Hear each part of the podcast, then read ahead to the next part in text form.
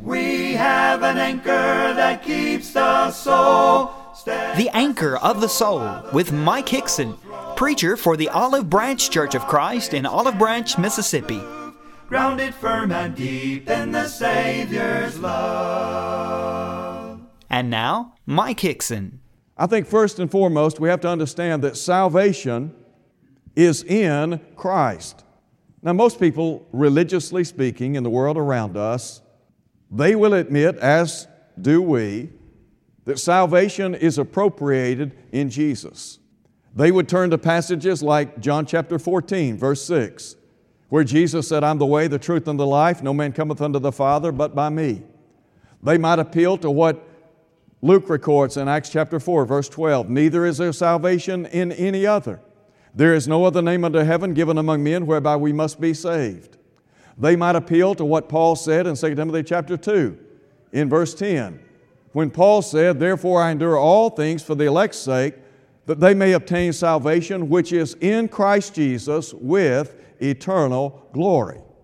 Where we, however, differ from many people in the religious world is we look at what Peter said in Acts chapter 2, verse 38, and we want to try to honor that, but most folks, by and large, as I said a moment ago, they will admit that salvation is in Christ, but when it comes to how to get into Christ, that's the rub. I want to first suggest in order to enjoy salvation in Christ Jesus, we have to believe in the Lord. That is absolutely mandatory. Now, on Pentecost Day, the people who were assembled there, did they believe that Jesus was the Christ, the Son of the living God? Go back and look at verse 22, Acts chapter 2. Peter said, Men of Israel, hear these words Jesus of Nazareth, a man approved or attested by God to you by miracles, wonders, and signs which God did through him. Listen to what he said in your midst, as you yourselves also know. Had many of those people who were assembled in Jerusalem on Pentecost Day, had they heard Jesus preach from time to time? No doubt about that. Do you think that many of those people had the opportunity to see firsthand the miraculous work of the Son of God? I would assume so. Now, you remember in John chapter 7, verse 46, John said, with regard, John records, no man ever spoke like this man. Peter said that Jesus had the words of everlasting life or eternal life. So they had heard him preach. They had seen his miracles. And Jesus said in John chapter 5, the very works that I do, he said, they bear witness of me that the Father has sent me. So Peter here says that God had approved of the Lord Jesus Christ. He had certified or authenticated his claims by miracles, wonders, and signs. They were done in the midst of the children of Israel. And as he said, as you yourselves also know. So, did they believe in the Lord Jesus Christ? Well, the answer is absolutely. They knew who Jesus was, they were convinced about the Son of God. As a matter of fact, in Acts chapter 2, look at verse, look at verse 36. Peter said, Let all the house of Israel know assuredly that God has made this same Jesus, whom you crucified, both Lord and Christ.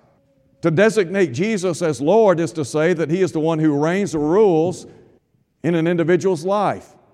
To designate Him as the Christ, that simply signifies that He is the, the Messiah, the deliverer, the one of whom the prophets of old talked about. And what Peter is saying is that God has made Jesus, whom you crucified, both Lord and Christ. He is the Messiah. He was the divine Son of God. So, first and foremost, we've got to believe in the Lord. But then, based on what Peter said, that belief is followed by repentance. Well, repentance of what? Of sin. Didn't Jesus teach in Luke chapter 13, except you repent, you will all likewise perish? Most people in the religious world will tell you that you need to repent. They understand the magnitude of belief. They would certainly believe in and teach the importance of repentance, a walking away, a turning away from a life of sin. But then, note if you would, not only are we to believe in the Lord, but Peter said we are to be baptized into the Lord. He said, Repent and, and let every one of you be baptized in the name of Jesus Christ for the remission of sins. The Greek preposition eis for, as used by Peter here, has become a battleground among many people. There are a lot of religious folks, there are a lot of people that will tell you that this word could better be translated because of. As a matter of fact, I've got a commentary or two in which that's what they espouse. 1,750 times in the New Testament, this Greek preposition is used. Every single time it points forward in direction, it never looks backward. So, religiously speaking, when people say that baptism is not necessary to be saved, that it is not essential to enjoying forgiveness of sins, my question is simply this You mean to tell me 1,749 times the writers use this preposition and they're always looking forward in time, but with, in this one exception, they look backwards? Does that make sense to you? Now, look, if you would, hold Acts chapter 2 and go back to Matthew chapter 26. I want you to see something. In Matthew chapter 26, we have the exact same phrase used by Jesus with regard to the shedding of His blood. In Matthew 26, 28, Jesus said, This is the blood of the new covenant, which is shed for many, listen to Him, for the remission of sins. Why did Jesus die on Calvary's cross? Because our sins had already been forgiven? No. The Lord Jesus died on Calvary so that we might enjoy looking forward to in scope the remission, the forgiveness of sins. And so, again, when you think about being baptized into Christ, now when we talk about the terms of admission into the kingdom of God, this is not Church of Christ doctrine. It is Bible doctrine. It's what the Bible teaches. Now, you think about, I said a moment ago that Peter and the other apostles, they had been given the keys to the kingdom of heaven. Would it not stand to reason if there were if there were some other terms of admission into the kingdom, that we would have a record of that in Acts chapter 2. Would it not have been a perfect time for Peter and the other apostles to say to those people on Pentecost Day, as we so frequently hear from those in the religious world around us, if you want to become a child of God, if you want to be among the saved, here's what you need to do bow your head with me Accept the Lord Jesus Christ into your heart and recite this prayer. Is that what Peter said?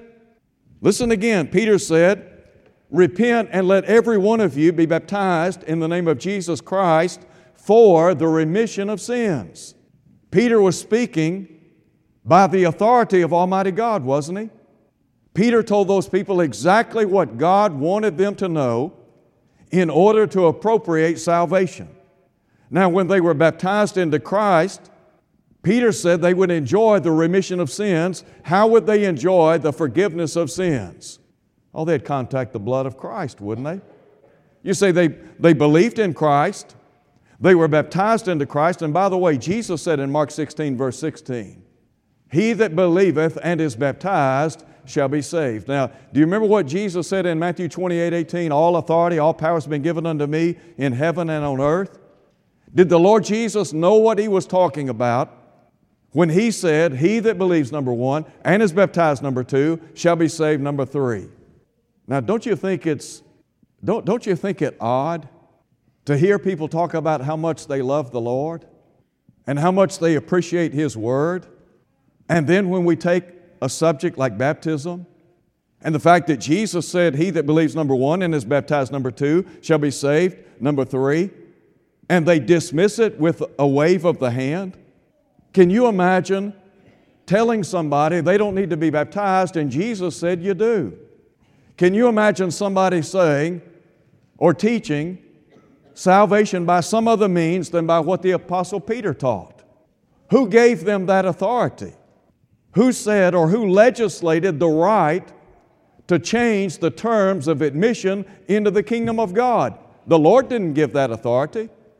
The apostles, and by the way, the early church, they adhered to the apostles' doctrine, Acts 2, verse 42.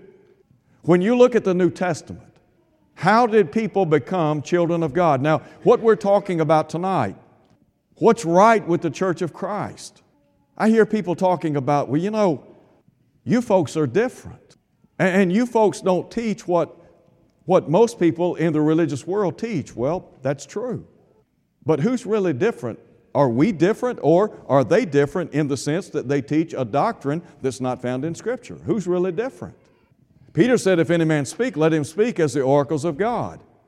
Look over in Acts chapter 8.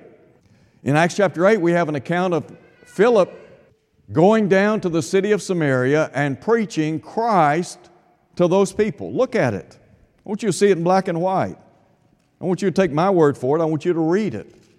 In Acts chapter 8, in verse 5, Philip goes down to the city of Samaria, preaches Christ to them. Look at verse 12. When they believed Philip as he preached the things concerning the kingdom of God. Now, what is the kingdom of God? The church. Jesus talked about the coming kingdom in Matthew chapter 4. John the Baptist talked about the coming of the kingdom. As a matter of fact, when Jesus was interviewed by Nicodemus in John chapter 3, he said, Except a man be born again, he can't see the kingdom of God. So here is Philip preaching about the kingdom of God, the name of, of Jesus Christ. And note what is said both men and women were baptized. Well, why were they baptized? Because Peter said that baptism is for the remission of sins. And in order to enjoy forgiveness, the washing away of sins, you've got to be baptized into Christ. So, what is it then that washes away sin? Is it the water? The Bible says that the blood of Christ is what ultimately washes away sin, isn't it? So, how then do we appropriate the blood of Christ? Well, we've got to go where it was shed. Where was it shed? In death, John 19 34 and 35. When we're baptized into Jesus Christ, we then contact the blood of Christ. Well, somebody says, How do you know that? Look at Romans chapter 6, verse 3. In Romans 6, verse 3, Paul said, Know ye not that all we who are baptized into Christ Jesus, were baptized into his death. So when a person is baptized into Christ, and that baptism is preceded by faith in Christ, repentance of sins, confession of the name of Christ, the Bible says, the Bible tells us they enjoy the washing away of sin, don't they? So they believed Philip as he preached the things concerning the kingdom of God, the name of Jesus Christ, both men and women were baptized. Now, there are some religious groups that practice infant baptism. Is that biblical? The reason being that in their minds, when we are born into this world, we have been tainted by the sin of Adam. Is that what the Bible teaches? Well, the Bible says in Ezekiel chapter 18, the soul that sins, it shall surely die. Ezekiel said in chapter 18, verse 20, the son shall not bear the iniquity of the father. Neither shall the Father bear the iniquity of the Son. We are not born sinners. We are born into a sinful world. Sin is identified by John as the transgression of the law. What sin has an infant committed? The Bible here says both men and women were baptized. Jesus said, He that believes and is baptized shall be saved. Can a baby believe in the Lord Jesus Christ? They don't have the mental capacity to do that as an infant. Now, drop down, look, at, look further in Acts chapter 8. We read about the eunuch. The eunuch has been to Jerusalem. He's on his way back home. Possible that he was a proselyte to the Jewish religion. He was the treasurer in Ethiopia. He served the queen of the Ethiopians under Candace, and that's simply a designation of her position much like the Pharaohs in Egypt. He's on his way back home, and the Bible tells us he is reading from the prophet Isaiah. He's in a chariot, he's got that scroll opened up, and he's reading Isaiah chapter 53 about the suffering servant. Philip then meets him along the road. Philip asked him, Do you understand what you're reading? And what did he say? How can I except some man guide me? The Bible says he asked Philip, verse 31, to come up and sit with him, that is, in the chariot. The place in the scripture which he read was this He was led as a lamb to the slaughter, and like a lamb before his shearer, so he opened not his mouth. In his humiliation, his justice was taken away. Who will declare his generation? For his life is taken from the earth. Now, listen to what the eunuch asked. Of whom does the prophet speak? Of himself or of some other man? He wanted to know, okay, who is Isaiah talking about here? Listen to what the text says, verse 35. Philip opened his mouth and beginning at this scripture, preached Jesus to him. He's reading Isaiah 53 about the coming of the Messiah, the suffering servant. It afforded him the opportunity to begin in Isaiah 53 and talk about the Christ, the Son of God. He could have talked about his birth, his life, his ministry, his death, his resurrection, the fact that Jesus had paid the price for sin. And note, if you would, what is said in verse 36. As they went down the road, they came to some water. And the eunuch said, See, here is water. What hinders me from being baptized? Could I ask you a question? What verse can you put your finger on where Luke tells us that Philip preached baptism to him? Is that in the text? Not one syllable. But the eunuch says, Here's water. What hinders me from being baptized? How in the world did he know about the importance of baptism? Look, if you're going to preach the man, don't you think you need to preach the plan? If you're going to talk about Jesus, the Son of God, the Savior of the world, that He died for your sins, don't you think you'd want to tell somebody, okay, here is how you appropriate the benefits and the blessings of the death of God's only begotten Son? And the Bible says, Philip said, If you believe with all your heart, you may. And he answered and said, I believe Jesus is the Son of God. He commanded the chariot to stand still. Both Philip and the eunuch went down into the water, and he baptized him. He was immersed in water. Why? So that he might enjoy the forgiveness of his sins. Now, turn over to Acts 16 very quickly. In Acts 16, we have an account of the Philippian jailer. You remember Paul and Silas, they have been in the city of Philippi. They were apprehended, imprisoned. Their feet were fastened in stocks. And the Bible says at verse 25, at midnight, Paul and Silas were praying and singing hymns to God, and the prisoners were listening to them. Suddenly there was a great earthquake, so that, so that the foundations of the prison were shaken, and immediately all the doors were opened, and everyone's chains were loosed. And the keeper of the prison, awaking from sleep and seeing the prison doors open, supposing the prisoners had fled, drew his sword and was about to kill himself. And Paul called with a loud voice, saying, Do yourself no harm, for we're all here. Then he called for light, ran in, fell down trembling before Paul and Silas. He brought them out and said, Sirs, what must I do to be saved? That is a profound question, isn't it? It is a pertinent question. All right? Listen to what they said. Believe on the Lord Jesus Christ and you will be saved, you and your household. That proves it right there. I mean, all you got to do is believe in the Lord Jesus Christ and you'll be saved. That's what, that's what Paul and Silas said. Why do you think they told this man to believe on the Lord Jesus Christ? This man was a Roman soldier. I would take it to mean that he was a pagan. He needed someone to believe in. Faith comes by hearing, hearing by the Word of God. Now, note if you would the continuation. Verse 32 Then they spoke the word of the Lord to him and to all who were in his house. Do you not think it's, do you not think that Paul and Silas sat down with this man and his household and talked to them about the Christ, the Messiah, the Son of God? That this is the one that was born in Bethlehem of Judea that he lived some 33 years, that his ministry consisted of about three, three and a half years, that he said things that no man had ever said, that he did things that no man had ever done before. Do you not think that they would have talked about his death on Calvary, his resurrection from the grave, the fact that Jesus had paid the price for their sins, and that in order to become one of his disciples, to enjoy the benefits and the blessings of his blood, don't you think they talked about being baptized into Christ? Well, how do I know that? Look at verse 33. He took them the same hour of the night, washed their stripes, and immediately he and all his family were what? They were baptized. Why were they baptized? To be saved, Mark 16, 16. Why were they baptized? To receive or to enjoy the remission of sins, Acts 2.38. Why were they baptized? So that their sins might be washed away, Acts 22.16.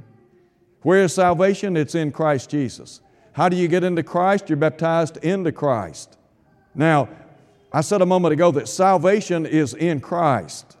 But we need to see this too. Not only is salvation in Christ, salvation is in the church of Christ. Now, when I say the church of Christ, I don't want you to think about the church of Christ as a denomination. I said earlier today that the church of Christ is pre denominational, it is non denominational. It was not founded by man, the foundation of the church is not upon man, it's not upon the teaching of man, it is upon the Lord Jesus Christ. He is not just the foundation, He is the chief cornerstone, Ephesians 2, verse 20. Everything rests upon Jesus Christ. The church is regulated by the authority of Jesus Christ. So we're baptized into Christ. We enjoy the benefits of the blood of Christ. Salvation is in Christ, but it's also in the church of Christ, all right? How do I know that? Well, let me just share a couple of passages. Go back to Acts chapter 2 again.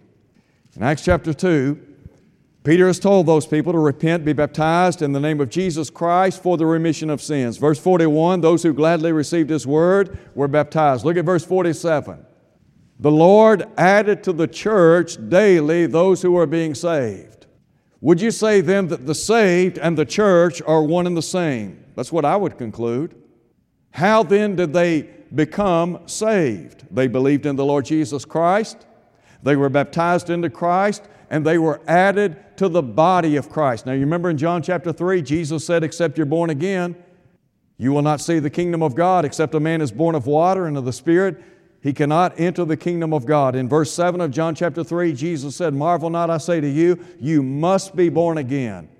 It's not optional, it's not up for debate. It's not think so, maybe so. It is an absolute. So, why then are we baptized into Christ? Number one, to contact the blood of Christ.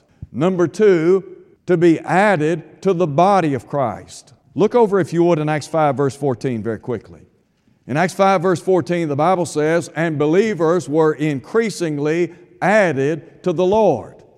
Believers here is a synecdoche, a part for the whole. Okay, how then were the believers added to the Lord? We'll go back to Acts chapter 2 again. Those who gladly received His word were baptized. The Lord added to the church daily those who were being saved. What did they do? They believed in the Lord Jesus Christ. They were baptized into Christ. They contacted the blood of Christ. They were among the saved, the redeemed, the cleansed. I said at the onset of our study tonight, the church of Christ is right in salvation. The Bible teaches that the saved are in Christ and they are in the church of Christ. Turn over to 1 Corinthians chapter 12. I want you to read this. In 1 Corinthians chapter 12, mark it in your Bible if you don't have it marked. In verse 13, Paul said, By one Spirit we were all baptized into what? One body. What is the one body? The Bible says he is the head of the body, the church, Colossians 1:18. The body and the church are one and the same. The saved and the church are the same, right? All right? Paul said, By one Spirit we were all baptized into one body. When we are baptized into Christ, we are baptized into the body of Christ. The body of Christ is the church. Look at verse 20. Paul said, Now indeed there are many members, yet one body. Look at verse 27. Now you are the body of Christ. What did we say the body is? The church. Could we substitute church in place of body here? Now you are the church of Christ and members individually? Yes, we could. Why then do we need to be a member of the church? Now I want you to think about something. Our time's almost gone. You will hear many, many times across this country those who preach and teach on the radio, on television, in other places of worship. You will hear people say, number one, if you want to become a Christian, all you need to do is receive the Lord Jesus into your heart, recite this prayer, you'll become a child of God. They will say, you don't, need to be, you don't need to be worried about being a member of a church. You can have a relationship with Jesus, but you don't need to worry about organized religion. There was a movement some years ago that said Jesus yes, the church no. Well, what does the Bible teach? The Bible teaches that the church is just as much a part of God's scheme of redemption as the Christ was. You can't separate the two. To be in Christ is to be in the church of Christ. When I talk about the church of Christ, I'm talking about the church that belongs to Christ. You remember I said this morning the word Christian. The suffix on Christian, I A N. Somebody said, I am nothing without Christ. I think that's good. I A N simply means belonging to.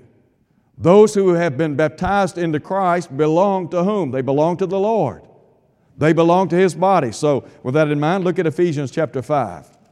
When you hear somebody tell you you don't have to be a member of the church to go to heaven, I would encourage you to kindly direct them to Ephesians 5, verse 23. And listen to what Paul said. Don't take my word for it. And by the way, in 1 Corinthians chapter 14, verse 37, Paul said the things that he wrote were the commandments of the Lord. Paul is writing by inspiration of the Holy Spirit. What he said is divine truth. Verse 23 The husband is the head of the wife, as also Christ is the head of the church, and he is what? He is the Savior of the body. Can you be saved outside of Jesus Christ? No, you can't. No more so than you can be saved outside the church of Christ.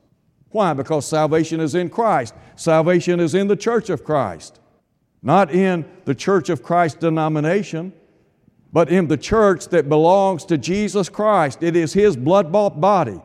He bought it, He built it, it belongs to Him.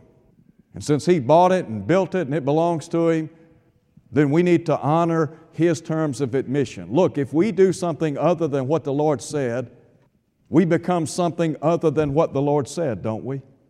Think about that. Look, what we're talking about tonight is absolutely imperative. It's imperative that we understand this. Why? Because we're talking about salvation. We're talking about the souls of people.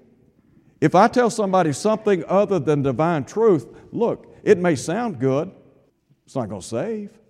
Only truth will set people free. Jesus said, You shall know the truth, and the truth shall make you free. If I tell somebody to do something other than what the Bible says, I need to take my shingle down. I don't need to be preaching and teaching. Peter said, If any man speak, let him speak as the oracles of God. We're going to be judged on the basis of divine truth. When we stand before God on the day of judgment, we want to make sure that we have honored what the Lord has said, don't we? We want to hear Him say, Well done, good and faithful servant. Now think about what Jesus said in Matthew chapter 7. Not everyone that says to me, Lord, Lord, shall enter the kingdom of heaven, but he that does the will of my Father which is in heaven. Many will say to me in that day, Lord, Lord, have we not prophesied by your name, by your name cast out demons, by your name done many mighty works? Were they religious? Absolutely. Had they made great sacrifices? I would in no way counter that.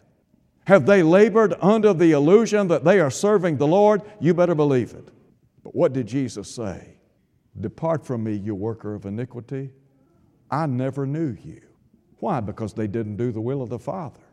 Look, what we're talking about it's biblical. And so when we talk about what the church of Christ is doing right, we're not trying to win an argument. We're not trying to be arrogant, condescending in no way. But we're trying to say, look, this is what the Bible teaches.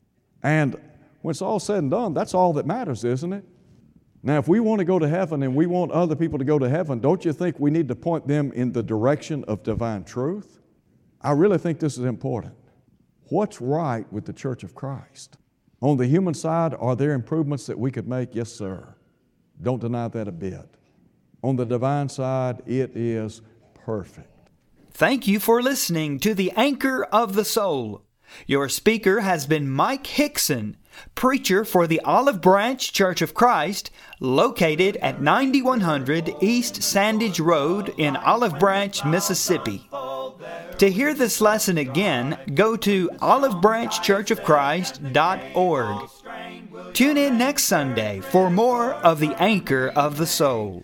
We have an anchor that keeps the soul steadfast and sure while the billows roll.